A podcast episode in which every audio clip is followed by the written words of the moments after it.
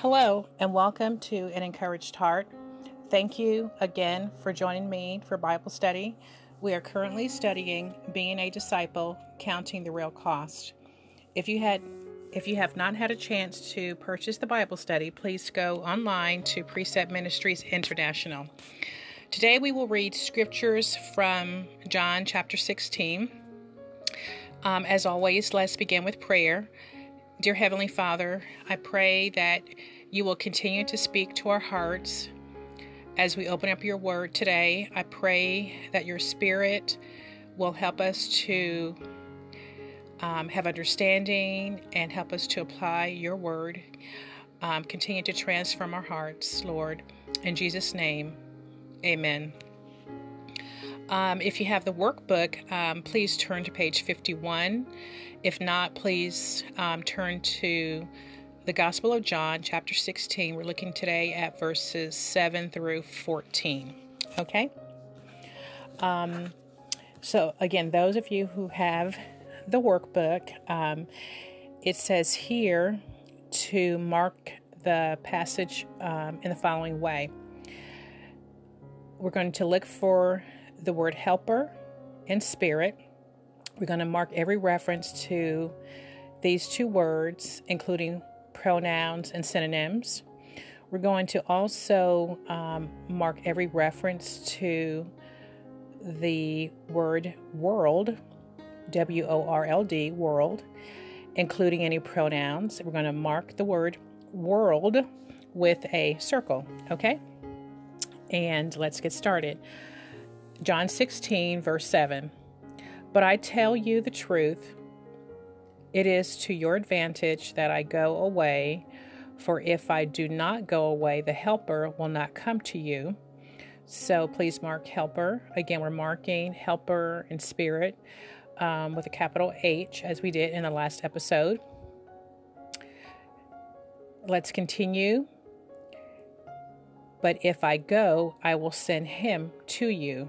So again, we're marking um, the pronoun him, okay, as, as it pertains to helper. Verse 8, and he, mark he, when he comes, mark he again, will convict the world, circle world, concerning sin and righteousness and judgment. Next verse, concerning sin, because they do not believe in me. So you would um, circle they, referring to the world. Verse 10 And concerning righteousness, because I go to the Father and you no longer see me. Verse 11 And concerning judgment, because the ruler of this world, circle world, has been judged. Okay, I'm turning over to page 52, verse 12. I have many more things to say to you, but you cannot bear them now verse 13.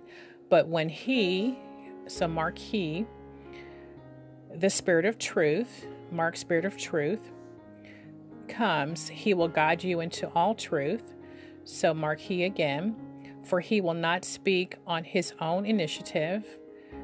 So you would mark um, he and his. But whatever he hears, mark he.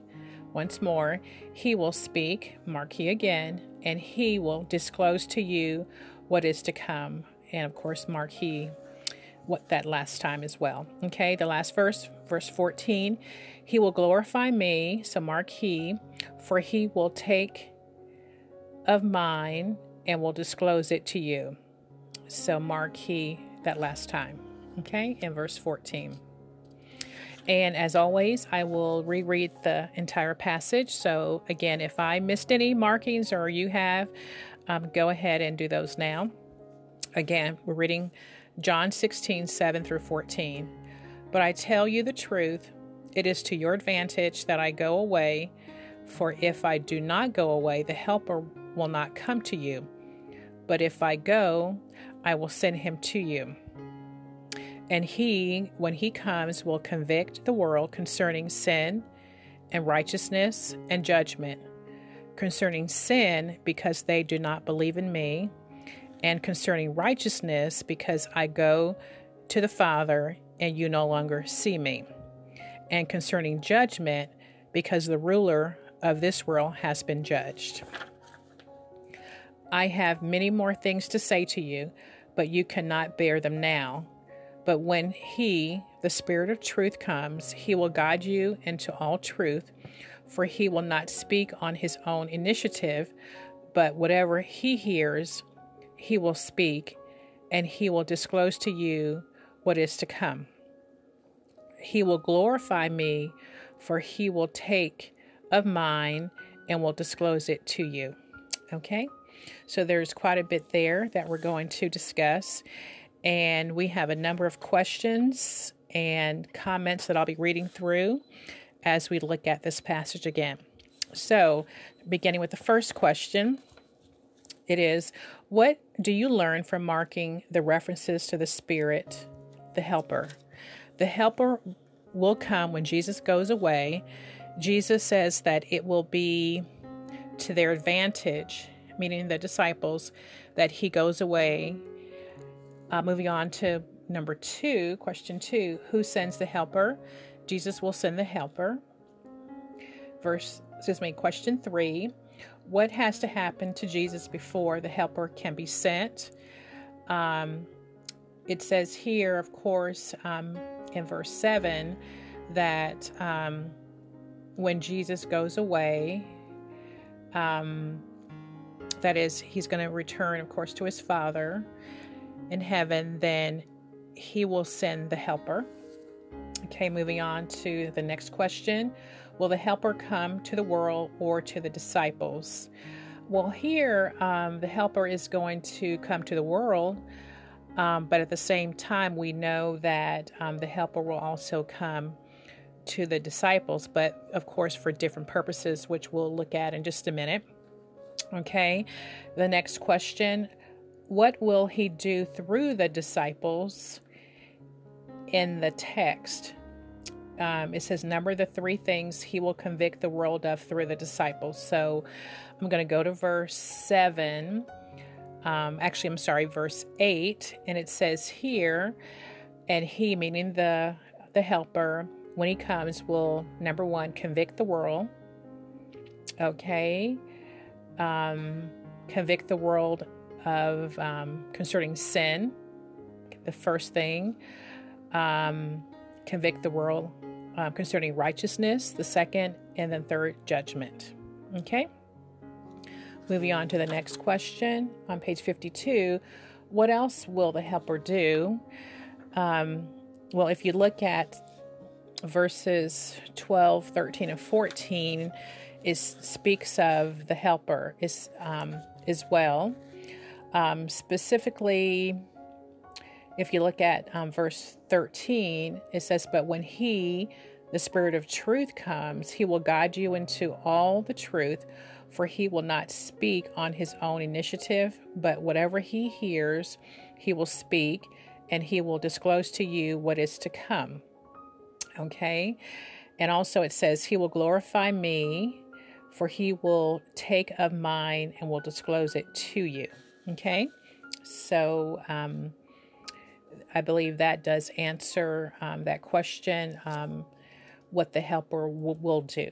Okay, um, question seven according to verse 9, why does the Spirit convict the world of sin? The helper, um, if you look at verse 9, let's go there. It says um, concerning sin, because they, meaning the world, do not believe in Christ. They do not believe in Jesus Christ. Okay, so um, let's move on to the next question. Um, what did you learn from verse 10 about the helpers convicting the world concerning righteousness? Okay, and that's question number eight. And it says here, looking back at 10, it says, concerning righteousness, because I go to the Father and you no longer see me. Um, so we know when he goes, when Jesus Christ goes back to the Father, um, of course, he will send the Holy Spirit. And um, so I believe that it's going to be um, the presence of the Holy Spirit that is, of course, doing the convicting in the, the lives of, of men. Okay. Uh, moving on to the next question. So that would be question number nine. It says, How can the world be convicted of righteousness if Jesus is gone? Is it not through the world seeing his righteousness in us that we don't live the same way others live and continue with sin? So, again, um, here looking, uh, referring back to that verse, um, I again believe it is by the working of the Holy Spirit in our lives and living in obedience to the Word of God um, that is going to bring um, the conviction. Okay. And the next um, point that I like to share with you this is a note that's um, on page 52. It says, Think about this. The world can't see Jesus, but he is not here because he is not here. But he lives in you, and therefore you don't live as you lived before you became his follower. You don't live the way the rest of the world lives. Now you live righteously. You live according to God's standards. Therefore, the world is convicted of righteousness by the Holy Spirit in you because they see that it is possible for a man or woman to live life on a higher plane. So, again, as a believer, um, what we're able to do is not because of our own righteousness, it is because of um, the Lord's righteousness and um, His Spirit dwells in us, and His Spirit enables us to bear fruit. Okay. Moving on to the next question. Um, it says here Is the world in general being convicted of righteousness by the church in general? What does this tell you about the state of those who profess to be Christians? Well, our lives should, of course, bring conviction to the world as we strive to walk in obedience to Christ. Also, um, we know from a previous episode that Jesus told his disciples that the world will know that we are his disciples if we have love one for another. And that was found in John chapter 13, verse 35. So, again, um, our lives certainly can bring conviction, but it's because of the working of the Holy Spirit in each one of us. We certainly can't bring conviction based on what we do ourselves. It is the working of the Lord's Spirit through us and in us. Okay? Uh, moving on to the next question. What did you learn in verse 11 about the world's being convicted of judgment through the helper in us? So, going back to verse 11, it clearly says here, and concerning judgment, because the ruler of this world has been judged. Okay. Um, the next point I like to read it says, Think about this. When you became a child of God, a true believer, you move from the kingdom of darkness to the kingdom of light. You are no longer under the, the dominion of Satan because God has become your father. Therefore, Satan has been judged. The ruler of this world has been judged and no longer has any power over you. Your sins have been forgiven. Therefore, Satan's power is broken. You are seated at the right hand of God above all power, authority, dominion, and every name that is named in heaven and earth. Amen. Um, the last question it says, How can we, as followers of Jesus Christ, live so the world is convicted by the Spirit within us of sin, righteousness, and judgment? And they also point out to give some practical ways. Okay. Um, well, I think what we're saying here is, um, you know, we are to um, walk the walk we talk. Uh, many times we do quote scriptures as Christians, but I think the world needs to see uh, the demonstration of the Lord's Spirit working through us. Um, now, we certainly um, bear fruit, and I think that um, when the Bible talks about that, of course, we know we're talking about here spiritual fruit. And those who have time, you may want to um, go to Galatians chapter 5, which talks about um, of course, spiritual fruit, fruit of the Spirit, and you can certainly read that um, yourself, um, time permitting. And you can look specifically at um, Galatians chapter 5, verses 22 and 23. Um, but again, we cannot do anything apart from the Lord's Spirit working through us. Again, if we are to bear fruit, um, some of the fruit mentioned in those two scriptures um, is love, joy, peace, patience, kindness, goodness. Um, of course, none of that can happen without um, the, the working of the Holy Spirit and the Word of God transforming us. But as far as practical ways, um, you know, we're all experiencing um, the COVID 19 pandemic, no, no matter where you're listening. Um, so, again, we can certainly pray for others. Um, that's very practical. We can serve our neighbors, um, for example, showing kindness to them, showing um, mercy to them, grace to them. Um, specifically, as far as kindness, you know, help with groceries, help with um, anything, picking up medicine, anything that your neighbors need. Sometimes we don't know what to do. We can simply ask someone, How can I help you? Okay. So, uh, with that being said, um, I think this will be a good um, conclusion for today's study. And as always, I encourage you to go back and reread today's passage. Again, we looked at John chapter 16, verses 7 through 14. Also, please share my podcast with a friend. You can find an encouraged heart on a variety of social media platforms, including Anchor, Spotify, and Google Podcasts, as well as on YouTube.